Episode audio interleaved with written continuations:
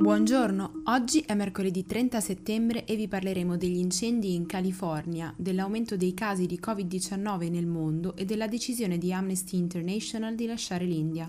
Questa è la nostra visione del mondo in 4 minuti.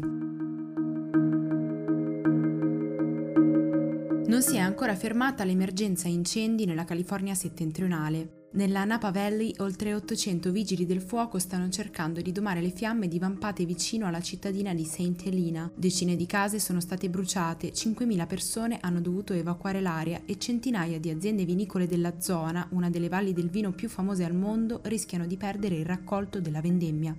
L'incendio, rinominato The Glass Fire, è divampato domenica scorsa e in poco tempo ha triplicato le sue dimensioni, raggiungendo la grandezza di oltre 145 km quadrati. Insieme alla Napa Valley, le aree più colpite sono quelle di Sonoma e Shasta, dove sono andati a fuoco più di 30.000 acri di terreno a causa di un altro rogo chiamato Zog Fire che ha costretto il governatore della California Gavin Newsom a dichiarare lo stato di emergenza lunedì notte. Questi sono solo gli ultimi dei quasi 30 incendi che nelle ultime settimane hanno colpito il territorio californiano, attraversato da un'intensa ondata di caldo.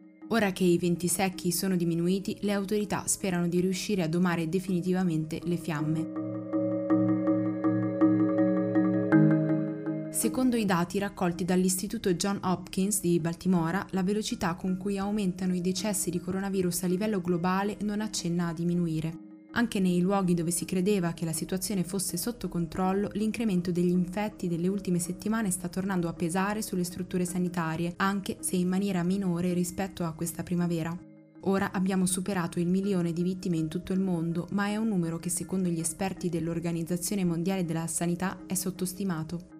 Intanto un rapporto delle Nazioni Unite ha stabilito che pochissimi paesi al mondo hanno messo in campo politiche efficaci per tutelare le donne dall'aumento della violenza domestica verificatosi durante la pandemia. Dei 206 stati presi in considerazione, 42 non hanno alcuna legge sul tema, mentre 25 hanno introdotto o avevano già misure ad hoc, che però sono state in gran parte valutate come insufficienti.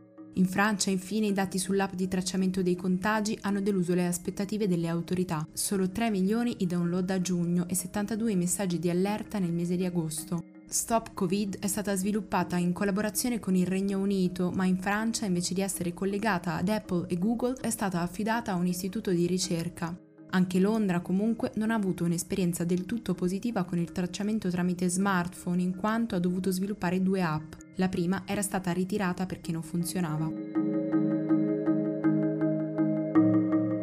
Amnesty International ha annunciato di aver deciso di sospendere le sue attività per la difesa dei diritti umani in India a causa delle rappresaglie da parte del governo.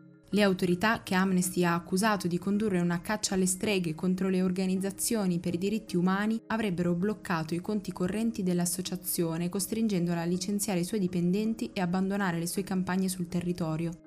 Il direttore dell'organizzazione in India, Rajat Khosla, ha dichiarato che già in passato ha subito in modo sistematico attacchi e intimidazioni da parte dell'esecutivo. Per Kosla queste rappresaglie sono dovute alle inchieste che gli attivisti stanno conducendo nel paese, a cui il governo non ha mai voluto collaborare.